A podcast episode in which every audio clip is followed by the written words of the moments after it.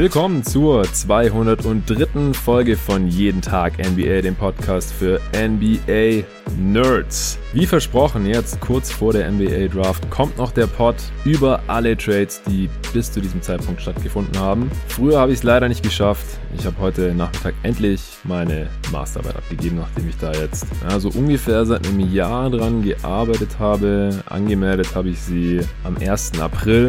Die Deadline wurde dann noch mehrmals verschoben aufgrund von Corona. Alle Bips hatten ja auch zu und so weiter. Und heute habe ich das Ding endlich hinter mich gebracht. Jetzt auch die letzten Tage unter widrigsten Umständen da noch dran gearbeitet, muss ich sagen. Denn es kam ein Trade nach dem anderen, seit das Transaction-Moratorium am Montag endlich aufgehoben wurde. Die ersten Trades seit der Deadline im letzten Februar. Chris Paul spielt jetzt für meine Phoenix Suns. Ich freue mich drüber, aber ich habe auch ein weinendes Auge, muss ich zugeben. Die meisten Hörer werden es mitbekommen haben. Ich bin riesiger Kelly Oubre-Fan und auch ein großer Ricky Rubio-Fan und die sind jetzt beide leider weg. Darüber werde ich auf jeden Fall sprechen. Dann die Milwaukee Bucks haben einen heftigen Trade gemacht. Drew Holiday reingeholt und dafür könnten die New Orleans Pelicans bis zu fünf First-Round-Picks der Bucks bekommen, den dieses Jahr der eigentlich mal den Indiana Pacers gehört hat, der kam letztes Jahr für Merken Brocken und dann noch, je nachdem wie es läuft, eventuell jeden einzelnen First-Round-Pick zwischen 2024 und 2027. Das ist noch eine Weile hin. Darüber werde ich auf jeden Fall sprechen.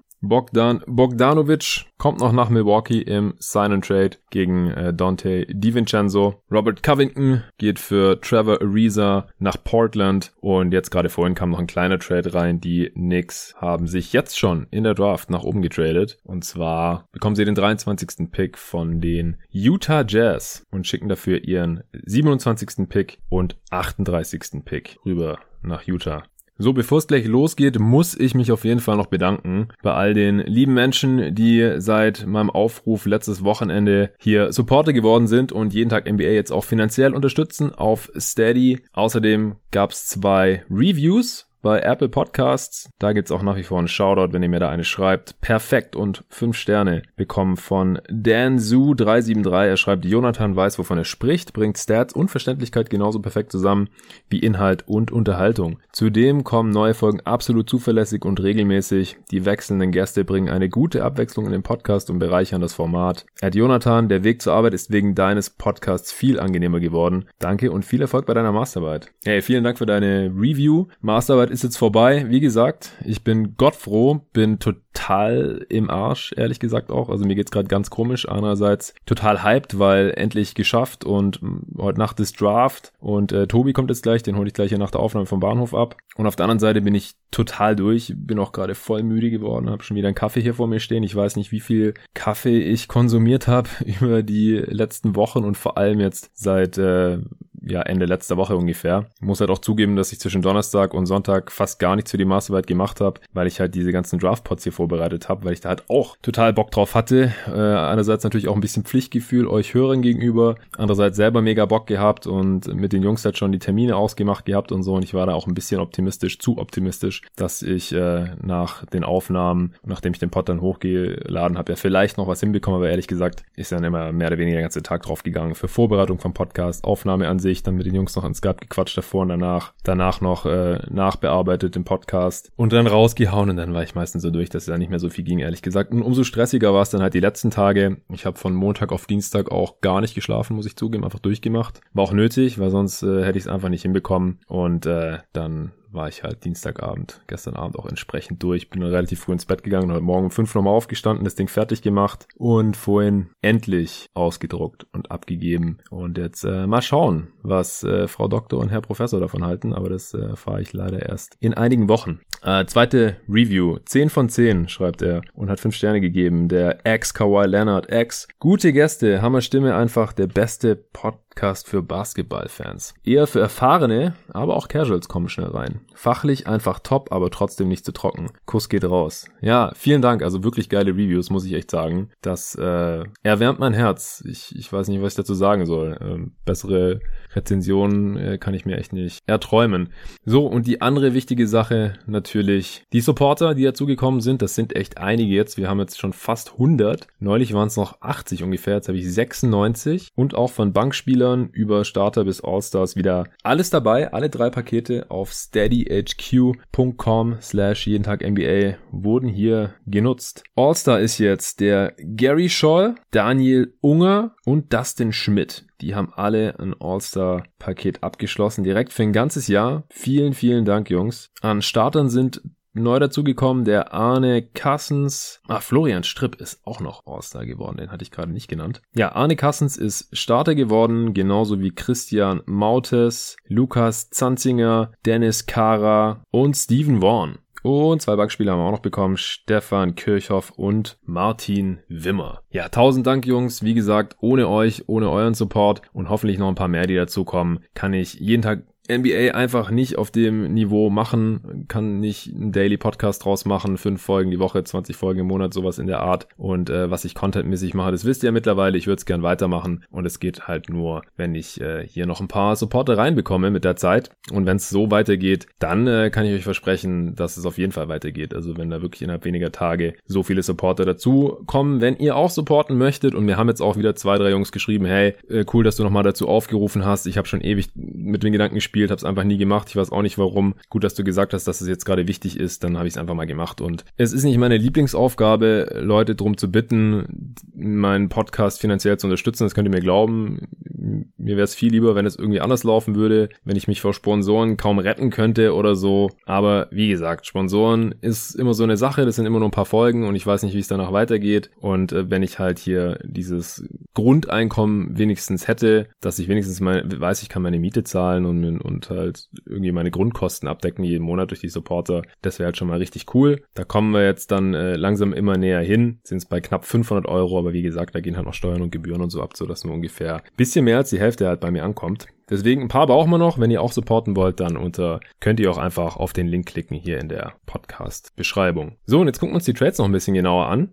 Ein Riesenknaller war sicherlich Chris Paul zu den Phoenix Suns. Ich hatte den Trade ja schon erwartet. Da gab es schon einige Gerüchte. Ich habe sogar im äh, letzten Pod in der Mockdraft-Folge ein bisschen über den Chris Paul-Trade gesprochen gehabt. Auch, äh, dass ich denke, dass Kelly Oubre und Ricky Rubio reingehen müssten, dass man dann überlegen müsste, ob man noch irgendeinen Pick mitgibt. Und so kam es jetzt im Endeffekt auch. Also All-NBA-Spieler, der Point Guard Chris Paul kommt zusammen mit Abdel Nader zu den Phoenix Suns im Tausch gegen Kelly Oubre, Ricky Rubio, Ty Jerome, der jetzt eine relativ enttäuschende Rookie-Saison gespielt hat bei den Suns, relativ großer Point Guard, letztes Jahr später First-Round-Pick gewesen, kam zusammen mit Aaron Baines äh, aus Boston der Pick. Und Jalen LeCue, der hat bisher bisher nur G-League gespielt, relativ athletisch, aber noch nicht so viele Skills. Weiß nicht, ob er mal ein NBA-Spieler wird, aber solche Spieler können die Thunder auf jeden Fall mal ausprobieren. Und den First Round Pick in zwei Jahren, 2022. Da ist er aber noch Top 12 geschützt. Das finde ich ganz gut, weil erstens hat man den Pick dieses Jahr behalten, den zehnten Pick. Ich denke, dass man hier an der äh, zehnten Position in dieser Draft noch einen guten Spieler bekommen kann. Das hatte ich ja jetzt auch mehrmals gesagt in den letzten Pods. Da bin ich ganz gespannt heute Nacht. Es ist auch nicht der Pick in der nächsten Draft, die ja ziemlich gut werden soll auch sondern eben erst in der übernächsten und Top 12 geschützt ist im Prinzip, wenn man in die Playoffs kommt oder sie ganz, ganz knapp verpasst, dann muss man den Pick abgeben und dann ist es auch okay, weil dann ist das Ziel eben erreicht worden. Und wenn man sie nicht schafft, wenn man einigermaßen schlecht ist, aus welchen Gründen auch immer, Chris Paul ist verletzt oder doch alt geworden oder was weiß ich, dann bekommt man, äh, dann darf man den Pick behalten und muss ihn erst 2023 abgeben, da ist er immer noch Top 10 geschützt, 2024 Top 8 geschützt und dann 2025 wäre er komplett ungeschützt, aber ich gehe mal ganz, ganz stark davon aus, dass der 2022 oder 2023 dann zu den Thunder geht. Also ist schon nicht wenig, was die Suns jetzt abgegeben haben. Sam Presti hat immer wieder einen super Job gemacht natürlich. Äh, hat ja im Prinzip Chris Paul für Westbrook bekommen und dann noch Picks dazu. Jetzt hatte Chris Paul die bessere Saison als Westbrook, war auch fitter als Westbrook. Glaube ich nur ein Spiel ausgesetzt oder so und äh, Westbrook war immer wieder verletzt und dann in Playoffs auch. Also wer da die bessere Saison hätte, das ist eigentlich gar keine Frage. Und jetzt schaut mal, wo die Thunder jetzt mit Chris Paul hingekommen sind. Ja, sie haben jetzt ein gutes Paket Trade äh, zurückbekommen. Letztes Jahr auf Platz 6 im Westen gewesen und die Rockets in ein siebtes Spiel gezogen. Also die hatten eine richtig gute Saison und konnten den Fans da noch was bieten. Und für die Rockets lief es ja überhaupt nicht gut. Und jetzt will Westbrook getradet werden, ja, nachdem die Rockets so viel für ihn gezahlt haben und ihn anscheinend auch gar keiner will. Ich meine, wer will Westbrook jetzt? Also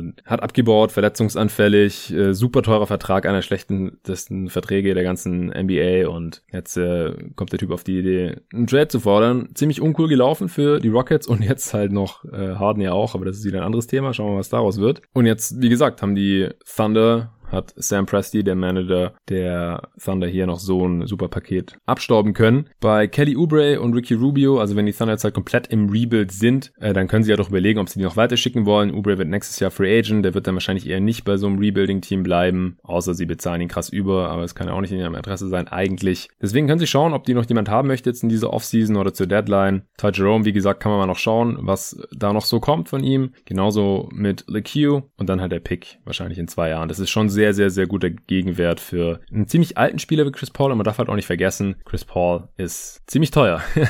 er hat auch einen der höchsten Verträge der gesamten NBA. Der geht jetzt noch diese und die kommende Saison. Und wie gesagt, bei allem Respekt für, die, für das, was die Thunder geliefert haben jetzt in der letzten Saison. Gallinari ist jetzt Free Agent. Chris Paul war jetzt im absoluten Wert hoch. Den musste man jetzt traden, bevor er noch älter wird oder sich dann vielleicht doch noch verletzt. Und deswegen war das jetzt der perfekte Moment für, Moment für Sam Presti hier, den Abzug zu drücken. Wie gesagt, ich bin sehr traurig, dass Kelly Oubre nicht mehr im Jersey der Suns auflaufen wird, vor allem weil er auch massiv daran beteiligt war an dieser Valley Boys Geschichte. Das war irgendwie seine Idee zusammen mit DeAndre Ayton. Und jetzt haben die Suns endlich ein Jersey, wo The Valley draufsteht und das sehr, sehr schick ist auch. Und äh, das wird jetzt niemals tragen, leider. Ricky Rubio, auch ein super Spieler und total sympathischer Typ. Ich mag ihn sehr, sehr gern. Aber Chris Paul kann halt leider alles, was Ricky Rubio kann und kann das meiste auch noch besser und kann dann auch noch mehr. Er ist immer noch einer der besten Guard-Defender der Liga, einer der besten Passer, einer der besten Shooter aus der Midrange, ein sehr guter Dreischütze, was er halt viel besser kann als Rubio. Einer der intelligentesten Spieler überhaupt. Er wird nicht umsonst Point Guard genannt, also einer der besten Point Guards aller Zeiten. Jetzt nicht, was den Teamerfolg angeht, er war noch nie in den Finals, geschweige denn den Titel gewonnen. Aber das war Steve Nash auch nicht. Und die beiden kann man schon im selben Atemzug nennen, natürlich auch, wenn Chris Paul auch nie MVP war. Aber einfach so vom Niveau, auf dem sie das Spiel betreiben, sind die schon sehr, sehr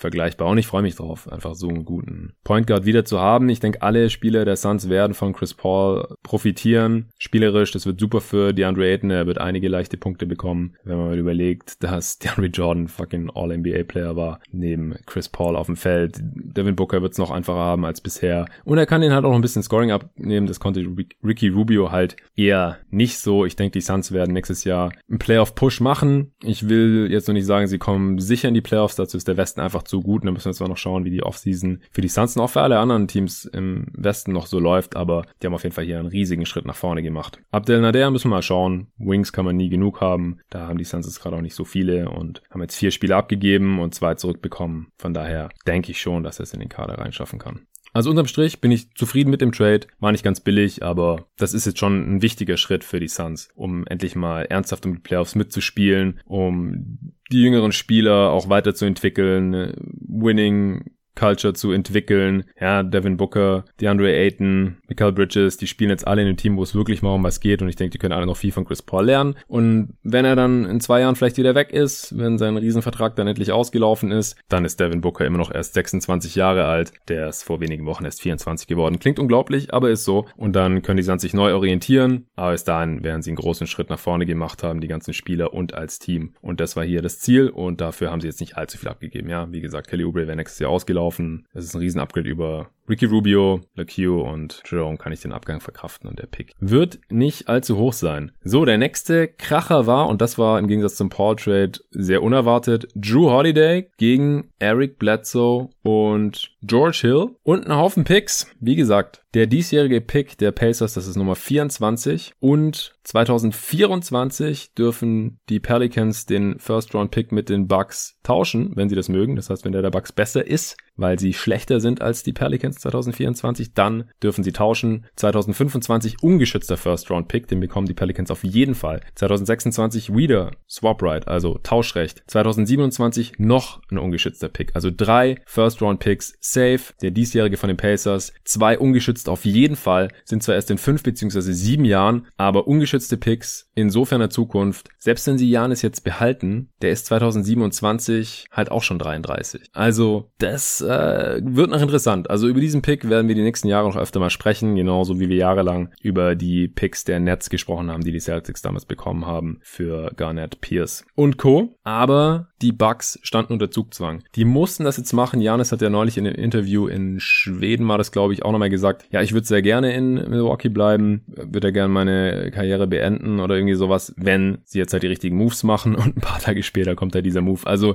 da muss er nur eins und eins zusammenzählen. Das ist klar. Sie wollen gerne, dass Janis jetzt vielleicht schon sogar seine Supermax Extension unterschreibt. Das kann er noch machen, bis die Saison beginnt am 22. also bis zum 21. Dezember ist das noch möglich und das wollen sie jetzt hier halt so ein bisschen forcieren, indem sie hier ihm noch einen da reinholen mit Drew Holiday. Der Trade wurde ja sehr kontrovers jetzt diskutiert. Viele haben gesagt, total übertrieben, haben das mit dem Paket, das die Lakers für Anthony Davis abgegeben haben, verglichen und so. Viel zu teuer, so gut ist äh, Drew Holiday nicht und die Bucks äh, verkaufen ihre gesamte Zukunft und so weiter. Ja, es ist teuer, aber ich finde, sie mussten diesen Trade jetzt machen und ich glaube auch, dass Holiday auf jeden Fall ein Upgrade gegenüber Bledsoe und George Hill ist. In der Regular Season vielleicht nicht mal unbedingt, weil da haben die Bucks ja sowieso schon gerockt, aber in den Playoffs war Bledsoe halt so so abnormal mies die letzten zwei Saisons. Das ging echt auf keine Kuhhaut mehr. Ich habe auch auf Twitter geschrieben, also wenn ich Janis wäre, dann wäre er auf meinem, meinem Zettel mit Forderungen, dass ich unterschreibe, ganz oben drauf gestanden. So leid's mir tut, ich, ich bin eigentlich ein großer Eric Bledsoe-Fan. Ich habe den gefeiert, als er in Phoenix war. Ich habe mir ein Jersey von dem geholt und alles, aber der ging einfach gar nicht in den Playoffs. Hat nichts mehr getroffen, hat sich nicht mehr getraut zu werfen, hat auf einmal schlecht verteidigt, vor allem die find's richtig kacke, der, der war einfach nicht mehr spielbar, ja. Als eigentlich drittbester Spieler dieses Teams wahrscheinlich oder viertbester, mit dem konntest du keinen Titel gewinnen. Also das ging nicht, der musste weg. Sein Trade-Wert, habe ich auch diskutiert jetzt ein bisschen, war negativ aus meiner Sicht. Der verdient zwischen 16 und 18 Millionen die nächsten Jahre und sein Deal geht noch mindestens zwei Jahre. Hat dann im letzten Jahr nur teilweise garantierten Vertrag, diese 19 Millionen, aber den hätte jetzt eigentlich niemand genommen. Allein das ist wahrscheinlich schon diesen Pick der Pacers jetzt wert ungefähr. Auch George Hill, ja, hat solide gespielt letztes Jahr, hat sich da nochmal gesteigert, aber ist halt auch schon über, weit über 30 und verdient an die 10 Millionen. Ich weiß jetzt auch nicht, äh, ob er wirklich viel Trade-Wert gehabt hätte. Und New Orleans braucht diese Spieler halt eigentlich nicht. Äh, Bledsoe ist auch älter als Holiday, zwar nur geringfügig, aber halt ein bisschen älter. Bledsoe wird in wenigen Tagen jetzt im Dezember schon 30, Holiday nächstes Jahr dann. Aber wie gesagt, Holiday ist einfach spielerisch so ein Upgrade. Ich denke vor allem in den Playoffs, weil er ist ein besserer Shooter als Bledsoe, hat über die Karriere die bessere Quote, hat letzte Saison eine bessere Quote gehabt, auch ein bisschen mehr Dreier genommen. Ist kein Super Shooter, also ich hätte neben Janis gerne eigentlich einen Spieler, wo man sich da gar keine Sorgen macht, aber der kam dann noch per Trade von den Kings in Bogdanovic. Der lässt sie wirklich fliegen und hat letzte Saison 37, 38 Prozent getroffen. Also massives Upgrade hier, was das Shooting angeht und ich hatte Holiday auch als für den besseren Verteidiger unterm Strich als Eric Bledsoe. Besserer Team-Defender, da hat Bledsoe wirklich teilweise richtig mies verteidigt in den Playoffs. Und On-Ball, Bledsoe ist einer der besten Pick-and-Roll-Verteidiger. Aber Holiday steht ihm da jetzt auch nicht so viel nach und er ist auch der vielseitigere Defender. Dadurch, dass er ein bisschen größer und länger ist, kann er eben auch Flügelspieler ganz effektiv verteidigen. Das kann Bledsoe nicht ganz so gut. Bledsoe einer der besten Guard-Verteidiger, vor allem On-Ball. Holiday ein bisschen vielseitiger und ein besserer Team-Defender auch. Also bessere Shooter, leicht bessere Defender. Ich glaube, dass er in den Playoffs auch mal mehr machen kann, mehr übernehmen kann, mal für ein paar mehr Punkte explodieren. Das haben wir vom Bledsoe eigentlich gar nicht gesehen. Das ist aus meiner Sicht gar keine Frage, dass er hier ein riesiges Upgrade darstellt über Eric Bledsoe. Jetzt halt die große Frage, ob es diesen Gegenwert wert war und dazu müsste man halt erst wissen, was Janis Antetokounmpo davon hält. Wenn er das jetzt sieht und sagt, jetzt bleibe ich, also egal ob er jetzt verlängert oder dann erst im Sommer, Hauptsache er bleibt, aber wenn er das jetzt tun würde, dann äh, würde natürlich äh, das Management der Bucks äh, gewaltig aufatmen und die ganze Fanbase der Bucks natürlich auch.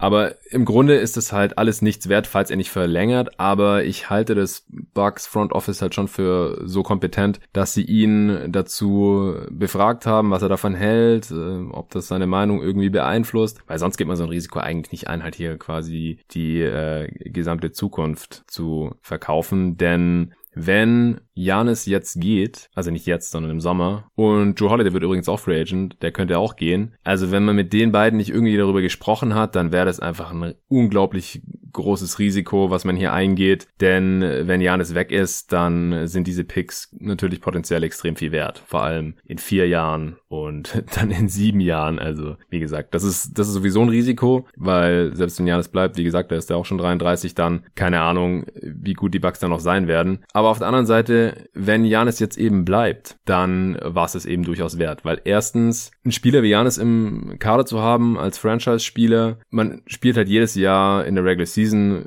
darum mit, das beste Team zu sein als die letzten Jahre. Das wird in den nächsten Jahren dann wahrscheinlich nicht anders werden. Und man ist jedes Jahr Contender. Und das ist halt sehr viel mehr wert als diese ganzen Picks. Vor allem, wenn dieser Spieler eben da bleibt, dann sind diese Picks halt alle irgendwo zwischen 25 und 30. Und dann ist das jetzt auch nicht so besonders viel Gegenwert gewesen. Ja, die Upside für die Pelicans ist natürlich, dass zumindest die letzten Picks dann besser werden könnten, weil Janis älter wird, selbst wenn er bleibt, oder dass er jetzt halt doch irgendwie nicht geht, das, äh, nicht bleibt, das hoffen die Pelicans natürlich. Ansonsten von Seiten der Pelicans ist es natürlich ein Move, der ziemlich gut aussehen könnte in der Zukunft. Und allein deswegen ist er das jetzt eben schon wert, weil, wie gesagt, Holiday könnte nächsten Sommer dann auch einfach ersatzlos weg sein als Free Agent. Er passt ja nicht so ganz in die Timeline jetzt rein mit seinen Williamson und den ganzen anderen jüngeren Spielern. Ingram, den man jetzt vielleicht hält als Restricted Free Agent, davon gehe ich aus. Äh, Lonzo mit den Rookies, die jetzt wieder reinkommen. Da hat Holiday von Anfang an nicht so ganz mit reingepasst. Und da kann ich schon verstehen, dass man so ein Angebot jetzt hier natürlich annimmt. Selbst wenn man dafür Eric Bledsoe aufnehmen muss, der aus meiner Sicht halt ein Downgrade ist, aber mal sehen, was der da jetzt noch reißen kann in New Orleans. George Hill ist ein solider Spieler, aber wie gesagt, der wird es die nächsten Jahre der Pelicans auch nicht irgendwie besonders beeinflussen können, weil er auch einfach schon sehr viel älter ist als der restliche Core. Vielleicht können sie den dann auch bei Gelegenheit weiter traden.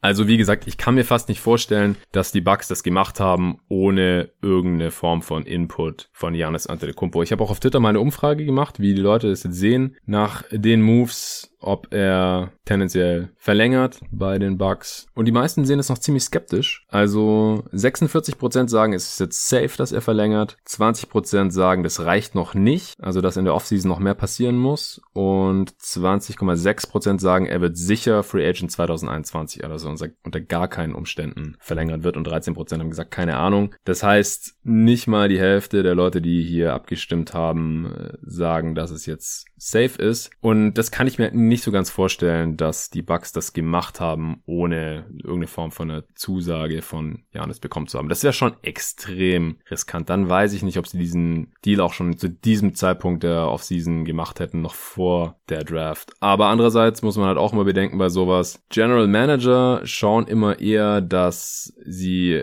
die Gegenwart äh, priorisieren und was in fünf oder sieben Jahren ist, das äh, interessiert die oft eben dann nicht so sehr, weil wer weiß, ob die in fünf oder sieben Jahren überhaupt noch da sind. Also, dass die Picks 2025 und 2027 dann ungeschützt nach New Orleans gehen, das interessiert das aktuelle Management vielleicht nicht mehr und dann riskiert man jetzt vielleicht doch alles, um eben Janis Antetokounmpo zu halten, selbst wenn man da noch keine Rückversicherung in irgendeiner Form bekommen hat. Noch zum Deal mit den Kings. Äh, Bogdan Bogdanovic per Sign and Trade, so für 15 Millionen äh, pro Jahr, äh, wird der unterschreiben. Auch ein bisschen witzig, dass das jetzt schon sicher scheint, weil die Free Agency theoretisch ja erst am Freitag losgeht. Aber gut, man hat sich hier anscheinend schon geeinigt. Im Gegenzug gehen äh, Dante DiVincenzo und Wilson Chandler rüber zu den Kings. Justin James wurde noch reingeschmissen von den Kings aus Salary-Matching-Gründen und er sein Ilyasova. Äh, die Teamoption seines Vertrages wurde jetzt gezogen, damit äh, eben das Gehalt, das von den Gehältern hinkommt, weil Bogdanovic, wie gesagt, jetzt ungefähr 15 Millionen verdienen wird. Da hätten DiVincenzo und DJ Wilson alleine nicht gereicht. Also die Bucks bekommen hier, wie ich es vorhin schon erwähnt habe, einen sehr guten Shooter. Ein Spieler, der auch ein bisschen was auf der Dribble machen kann, der defensiv engagiert ist, aber halt da auch nicht zum Besten der NBA gehört. Aber ich denke, dass er jetzt auch kein massives Minus sein wird. Sein Shooting ist extrem wichtig. Äh, in der Starting Five der Bucks jetzt. Das Bucks-Team ist ja jetzt auch ziemlich dünn. Die hatten ja einige Free Agents und haben jetzt eben zwei Trades gemacht, wo sie mehr Spiele abgegeben haben, als sie zurückbekommen haben. Einmal zwei für eins und jetzt nochmal drei für zwei. Ich weiß nicht, ob sie Justin James behalten werden. Und dadurch, dass sie jetzt einen Trade gemacht haben, sind sie jetzt auch hard capped und haben jetzt eben nur noch relativ wenig Geld übrig bis sie am Hardcap sind. Also für die Leute, die sich jetzt nicht so auskennen im CBA, es gibt ein paar Transaktionen. Wenn man die durchführt, dann darf man danach nicht über eine bestimmte Summe kommen an Gehältern. Dann hat man eben einen harten Salary Cap. Ansonsten ist es ja so, dass man über bestimmte Exceptions und so so viel ausgeben kann, wie man möchte eigentlich, nur dass es halt dann sehr teuer werden kann mit der Luxussteuer. Das kann den Bucks jetzt nicht passieren, denn sie dürfen durch diesen Sign and Trade einfach nicht so viel ausgeben und haben jetzt nur noch, ich glaube, ungefähr 12 Millionen für sechs Roster Spots. Das heißt, heißt, sie können nicht mehr viel mehr als äh, Minimumverträge vergeben, um die Bank hier aufzufüllen. Aber obenrum sind sie jetzt halt schon ziemlich stark. Sie haben noch Janis, sie haben noch Brook Lopez und Chris Middleton natürlich. Der ganze Frontcourt ist noch am Start und dazu jetzt eben noch Bogdanovic und Drew Holiday. Und äh, Bogdanovic passt da jetzt ziemlich gut rein. Der ist auch schon 28. Das haben, haben viele vielleicht nicht auf dem Schirm, weil er als relativ alter Rookie erst rüber kam dann aus Europa. Das heißt, der wird jetzt seine Prime da in Milwaukee verbringen. Und Dante DiVincenzo ist noch äh, deutlich jünger. Der ist zwar auch schon fast 24, weil er ein ziemlich alter Rookie war. Hat aber, glaube ich, noch ein bisschen Upside. War nicht der Shooter, der Bogdanovic ist. Ist äh, ein besserer Defender, ist auch athletischer als er. Aber ich denke jetzt für die nächsten paar Saisons ist Bogdanovic auf jeden Fall ein Upgrade. Für die Kings ist es ganz cool, weil ihr Kern eigentlich noch ein bisschen jünger ist mit Bagley, Fox und dem Rookie, den sie jetzt heute Nacht ziehen werden. Mit Ilyasova können sie nicht viel anfangen. Der musste halt rein aus Salary-Gründen. DJ Wilson, ja, kann man mal noch ausprobieren, ob äh, er vielleicht noch ein solider Rotationsspieler werden kann. Bei den Bucks hat er ja zuletzt auch keine Rolle mehr gespielt in Playoffs eigentlich. Gar keine Einsatzzeit mehr gesehen. Von daher auch wieder ein guter Deal für die Bucks. Solides Gehalt für Bogdanovic, das ist er schon wert. Und äh, DiVincenzo hat, wie gesagt, aus meiner Sicht ein bisschen mehr Upside vielleicht noch als Bogdanovic. Aber darauf können die Bucks jetzt halt nicht warten. Die brauchen hier gleich Spieler, die Janis zum Bleiben überzeugen und mit denen sie in der jetzigen Saison, solange Janis auf jeden Fall noch da ist, äh, direkt um die Championship mitspielen können. Und das ist ihnen gelungen. Ich, aus meiner Sicht haben sie sich jetzt verbessert durch die zwei Trades. Auch wenn äh, der Holiday Trade teuer war. Sie mussten hier jetzt quasi all in gehen, weil wenn sie Janis verlieren, dann verlieren sie alles. Sie können nicht auf irgendwelche Free Agents hoffen, denn die Bucks war noch nie eine Free Agency Destination. Capspace haben sie auch sowieso nicht. Deswegen, Janis ist einfach von unschätzbarem Wert für diese Franchise. Und deswegen haben sie jetzt hier halt alles getan, um ihn zu halten. Und wenn sie das jetzt geschafft haben, dann war es es im Endeffekt wert. Und dann sind die Picks auch, wie gesagt, eher nicht so gut in den nächsten Jahren. So, zwei Trades gab's noch. Wie gesagt, Robert Covington für Trevor Ariza. Die verdienen ungefähr gleich viel. Covington ist ein Upgrade gegenüber Trevor Ariza, weil er deutlich jünger ist. Ein sichererer Schütze, auch ein stärkerer Defender. Jetzt gar nicht mal unbedingt On-Ball, aber vor allem als Team Team Defender ist halt unglaublich wertvoll, auch kann als Rim Protector aushelfen, hat bei den Rockets ja zuletzt quasi äh, den Rim Protector auch gegeben, ziemlich erfolgreich und die Blazers haben unbedingt ein Upgrade in Defense gebraucht. M mir hätte es gefallen, wenn sie einen besseren On-Ball Defender für kräftige Flügelspieler hätten, weil das hat in den letzten Playoffs halt eindeutig gefehlt, das hat man auch in der Serie gegen die Lakers gesehen. Gary Trent Jr. ist einfach zu klein, Reza war gar nicht dabei, aber wäre auch nicht kräftig genug gewesen, wird jetzt auch schon langsam alt. Ich weiß gar nicht, was der jetzt nächste Saison noch reißen wird, ehrlich gesagt.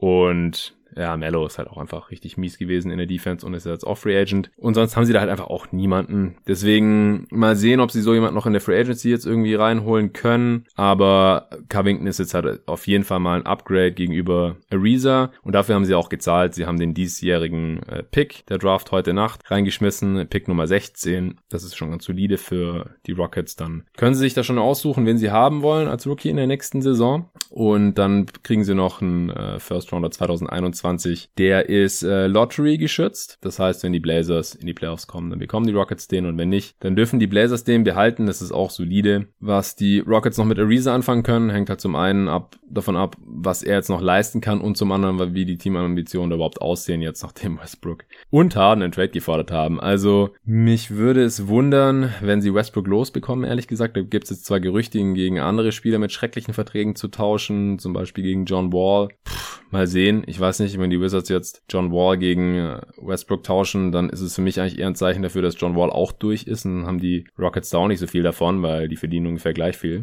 Über die nächsten drei Jahre. Zwei der schlechtesten Deals der gesamten Liga. Ich hatte ja mal einen Westbrook für Black Griffin Deal hier in, äh, im Pod schon vorgeschlagen, aber da würde das eigentlich ähnlich aussehen. Und ansonsten, ich weiß einfach nicht, wer Westbrook nehmen würde. Da gibt es jetzt Gerüchte bei den Knicks, aber das wäre genau der falsche Move, typisch Knicks zwar, aber das wäre wirklich übel, wenn das neue Front Office jetzt genau da weitermacht, wo die Knicks die letzten äh, 20 Jahre schon waren, sich irgendwelche überbezahlten äh, und älteren Spieler, die es einfach nicht mehr bringen, reinzuholen, anstatt einfach mal vernünftig aufzubauen. Das wäre einfach Quatsch. Äh, die Hornets äh, stehen auch im Raum, aber das ist eigentlich im Prinzip dasselbe Thema, sollten sie auch nicht tun. Und es gibt eigentlich kein Team, wo man so wirklich einen Case machen kann, dass es sinnvoll ist, Westbrook zu holen. Ich habe ja vor einem Jahr schon den Trade kritisiert, dass die Rockets ihn sich reingeholt haben. Ich meine, im Nachhinein ist rausgekommen, dass Chris Paul wohl weg wollte und gegen irgendwen musste man ihn anscheinend traden. Aber dass das in Houston nicht unbedingt was wird, das über hat mich jetzt nicht überrascht. Und vor allem halt mit diesem Vertrag und dann auch noch Picks für abgeben und so. Das äh, habe ich damals schon massiv kritisiert hier im Podcast und das hat sich jetzt hier leider auch bewahrheitet für sie.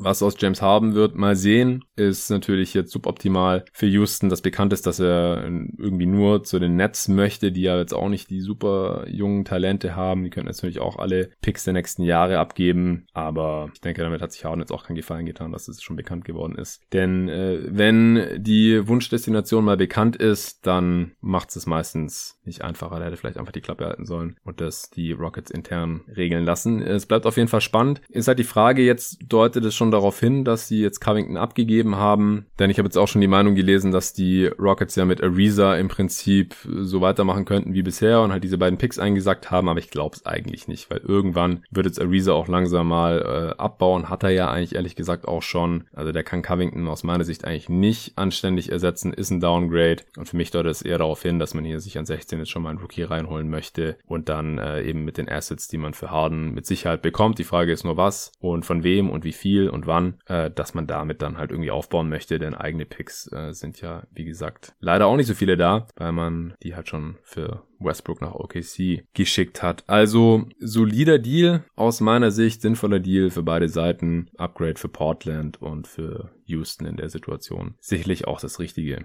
Ja, letzter Deal hatte ich ja vorhin auch schon gesagt, die Knicks haben wir nach oben getradet gegen den First Rounder der Jazz äh, von 27 auf 23 und dafür noch den äh, 38. Pick abgegeben. Klingt auch erstmal sinnvoll, denn die Knicks brauchen halt so viel Talent wie möglich und wenn sie vier Spots früher draften können, dann äh, ist die Chance halt noch höher, dass da jemand da ist, den sie gerne haben, als wenn äh, vier andere Teams in der Zwischenzeit auch noch ausgewählt haben. Das lässt sich natürlich dann nach der Draft heute Nacht ein bisschen besser bewerten, wenn man sieht, wen sie mit diesem Pick dann letztendlich gezogen haben, ob es auch ein Spieler ist, der höchstwahrscheinlich halt in, in der Range weiter unten nicht mehr da gewesen wäre. Von Seiten der Jazz finde ich es eigentlich auch ganz sinnvoll, denn die haben einen verdammt dünnen Kader und wenn sie da halt zwei Rookies reinholen können, dann ist die Chance höher, dass da einer dabei ist, der ihnen äh, in der kommenden Saison vielleicht schon irgendwie hilft und dann haben sie eben schon zwei Roster-Spots irgendwie ausgefüllt. Deswegen sieht auch nach einem sinnvollen Deal aus. So, das soll es gewesen sein für heute. Jetzt habe ich schon meine ersten Gedanken zu diesen Trades rausgehauen. Sonst hätte ich das alles morgen in dem Pod über die Draft unterbringen müssen. Jetzt haben die Leute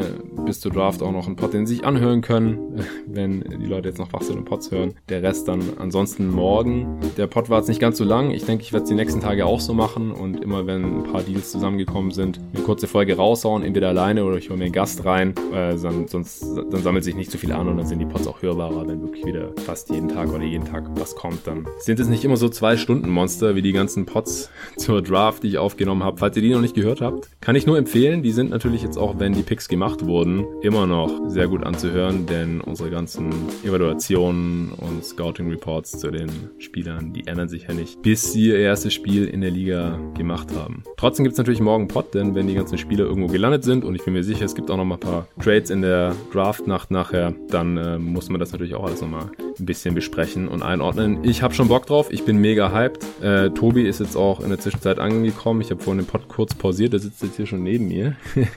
Wollte aber nicht mitmachen im Pod, denn äh, seine Expertise ist ja das, was heute Nacht passiert. Die Draft und die ganzen Talente, die reinkommen und nicht unbedingt die NBA-Trades. Aber wahrscheinlich hören wir seine Stimme dann morgen hier nochmal im Pod. Ich weiß noch nicht, ob wir direkt nach der Draft aufnehmen. Ich denke mal eher nicht, denn wie gesagt, ich bin eigentlich ziemlich durch und ähm, werde jetzt wahrscheinlich die Draft eher ein bisschen entspannter verfolgen und dann brauche ich erstmal eine Mütze Schlaf Aber morgen, denke ich mal, bevor Tobi dann wieder Richtung Leipzig abreist, werde ich ihn hier mal noch vors Mike zerren.